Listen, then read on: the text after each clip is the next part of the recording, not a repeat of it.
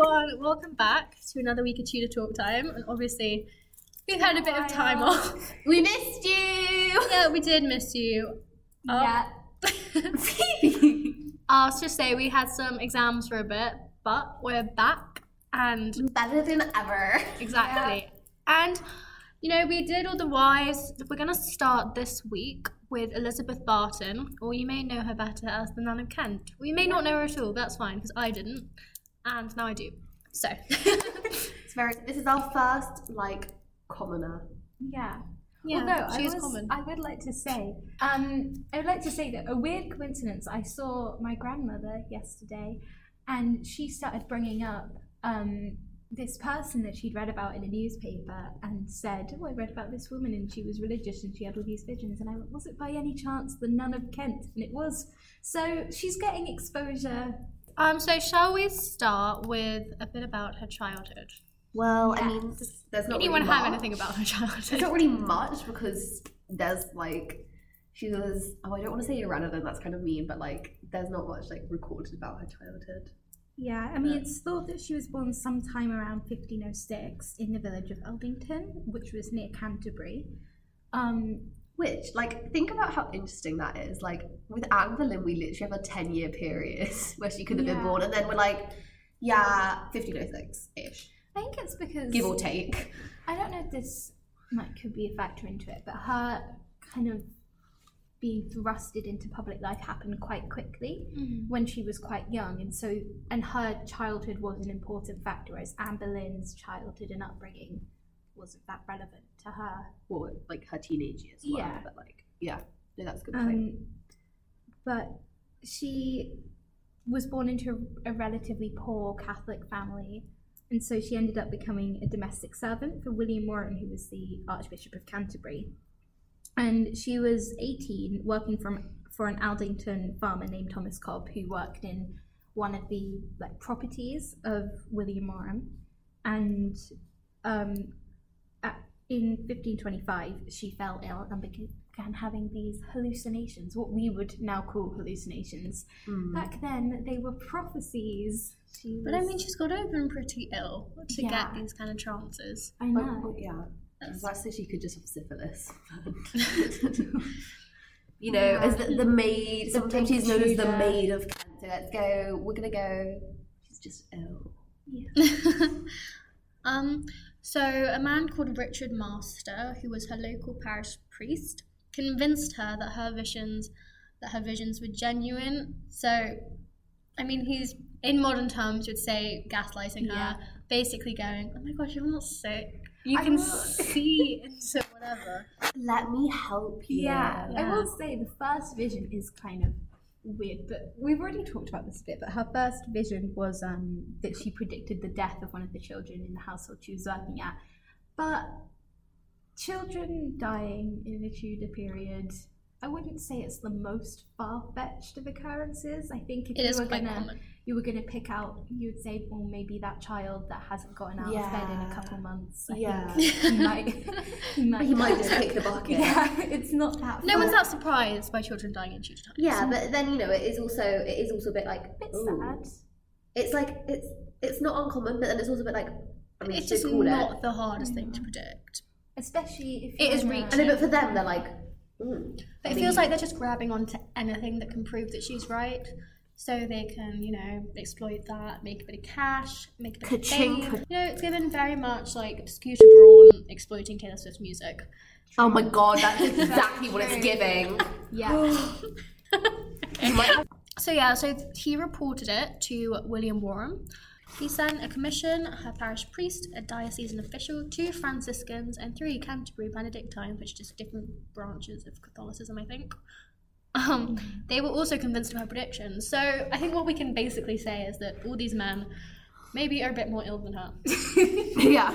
yeah, definitely. And I mean, it was around this time that she actually became known as the Nun of Kent. Like, all of these people are getting involved, and her publicity definitely grew. Yeah, and they all were like, "Oh my god, she's like so pious. She's so devoted to Catholicism that like the Virgin Mary or God themselves, like whoever it was, is like literally giving her these visions, and they want us to know how incredible she is." This is Um, sorry.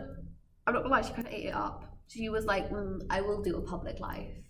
This is like mid 1520s, isn't it? Yeah. So, So we've this not girl broken- takes to the streets to tell people. Yeah.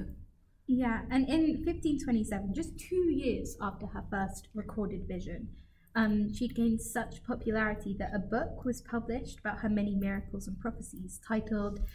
Now, its its title is spelt in all Old English, and if you know anything about writing in Tudor times, there is no such thing as standardized spelling. You can spell any word however you like. So my attempt to say, uh, Marulius work of late done Of late, I think it's late done Late at done. court. at- at Court of Street in Kent. It's a long and wordy title, but the people loved this book. Um, and For it, us, it may be long and wordy, but for them, it was catchy. It was, the catchy. Yeah, it was, the it was talk gripping. of the town. You, was you like- wanted a copy. You of haven't book. read- Everyone was like, "Have you no. read A M W O L D A C O S I K?" For the sake of my sanity and speech impediment, I'm just going to call it her book. So, this book was so popular that it actually attracted the attention of some really notable figures in court, such as Cardinal Thomas Wolsey. Shout out Wolsey. Shout out Wolsey. Um, a very controversial. Whatever she said to Wolsey, he ate it up. She, he loved this woman. He was so impressed by her. He totally believed her. yeah, like they had Um, multiple. It wasn't just a kind of one-off. Like it was multiple meetings. He was like, yeah. he kept, kept, he kept coming back for more. because Elizabeth had repeatedly had visions of kind of warning against heretics, who also known as Lutherans or Protestants or Reformists, whatever. Known by many names. Um, but Henry loved this. He, contrary to popular belief, he was definitely a Catholic king. Um, and also for context, in 1521, they were burning Lutheran texts. They were not a fan of Luther. And so her, her saying this, they just ate it up. In that same year, she met with Henry, the king, Himself. This rando servant woman. I think that is astronomical. Uh, I think that that's pretty incredible. Like, you know, she's really all she had to do was get ill, and I think maybe I should try that. Next time you have a fever, Pretend you're having some, visions. Say some stuff, and the people will love it. A child of hallucinations myself, I said some scary things, and I'm wishing my mother had told the local priest. It's all coming out now, Phoebe. Everything is going out.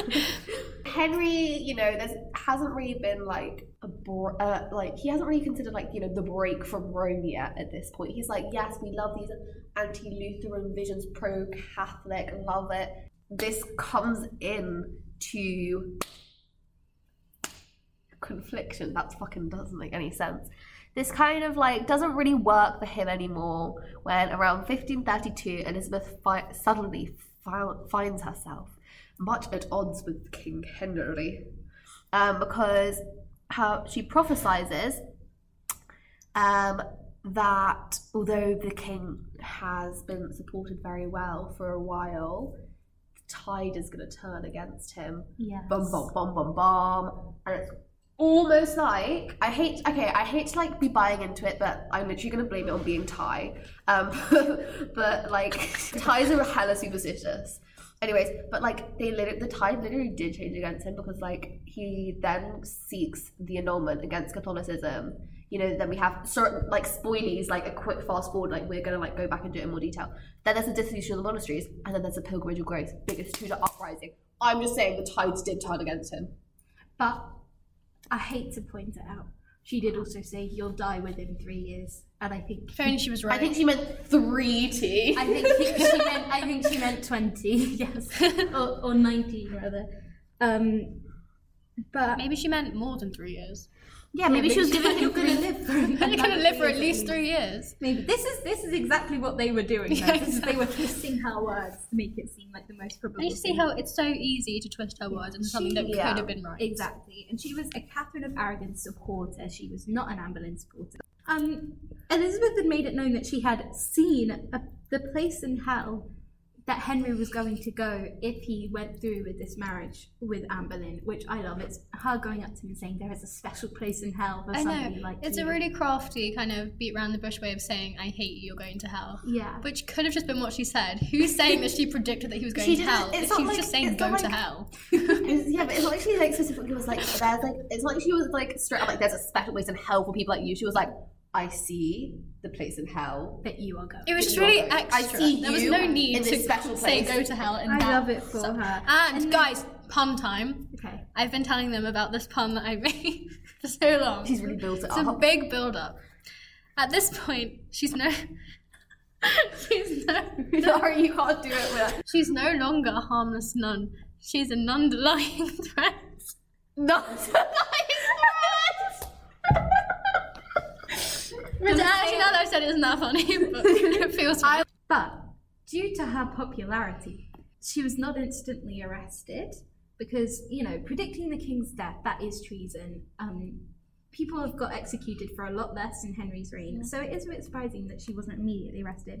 But Thomas More, who he was I a mean, bit- he's a bit busy at this one. Can we also say he's a bit preoccupied? Yeah, like, no offense to our our Bay, our favourite nun boss, but like, he's a bit preoccupied. Yeah, but he's always been a bit skeptical of her visions. He's never really bought into it. Um, Well, okay, well, not like okay, maybe, but like you can guarantee that the, as soon as she started speaking against, him, he was like, "Yeah, I never believed it anyways. Yeah, Yeah. it was all lies. I never believed it in the first place."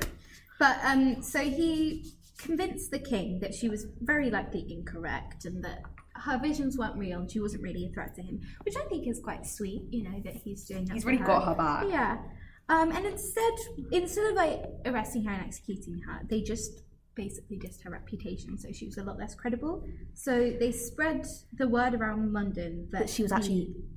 Oh, you they sorry. called her the Mad Maid of Kent. Ooh, she was mentally disturbed because she had and uh, further undermined her credibility, alleging she had engaged in sexual activity with priests. So they're, they're really just slating her out there. They're like, what we They're got. making sure if you're going to spread rumours, we're going to make sure nobody believes. My favourite thing about Oh the my God. Tudors is whenever there's someone that they don't like, they just go, she had sex. Guys, like, no, that's because meant to change everything. Guys, literally, this is Loki serving Mean Girls. It's like, let's spread a rumor about her. I heard Yeah. she did this.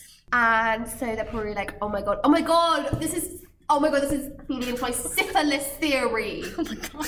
anyway. Katie thinks she had syphilis. Do you think you have syphilis? no, Katie thinks, I think the None- none had none syphilis. but also okay, sorry. ultimately, Elizabeth uh, ultimately confessed to lying, pretty much falsifying her visions.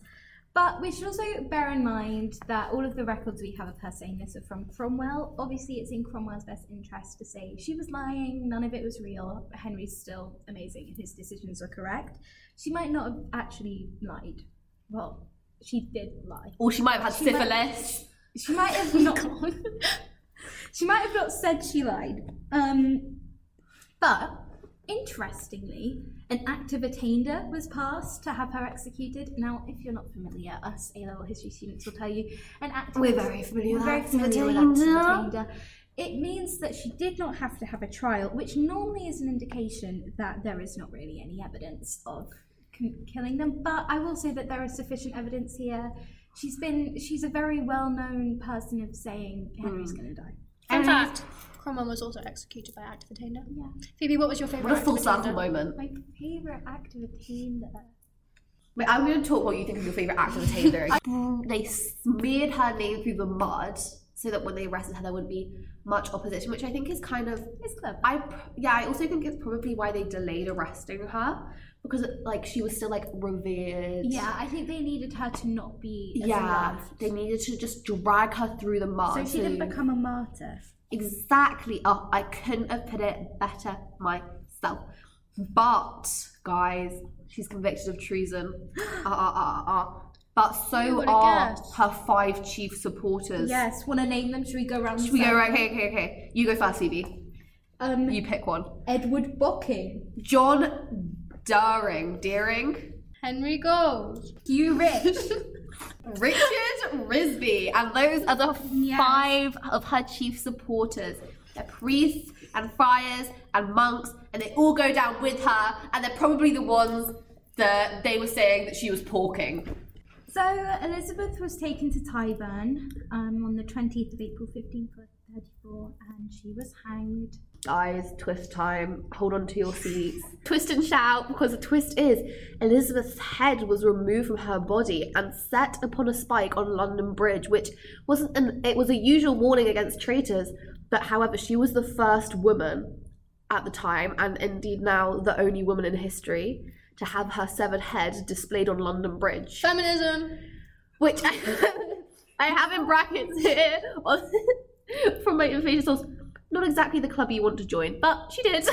yeah, it's not exactly the first we'd like to have, and or the only. no. No. But you know, it's a real man's field. I disagree. Women can be criminals. Don't let the patriarchy tell you you Women can't can be. be- Okay, and then finally her body was laid to rest at Greyfriars Church in Newgate. And I just think, bearing in mind they took her head off her dead body and put it on a spike. Call it laying to rest, can you? Yeah.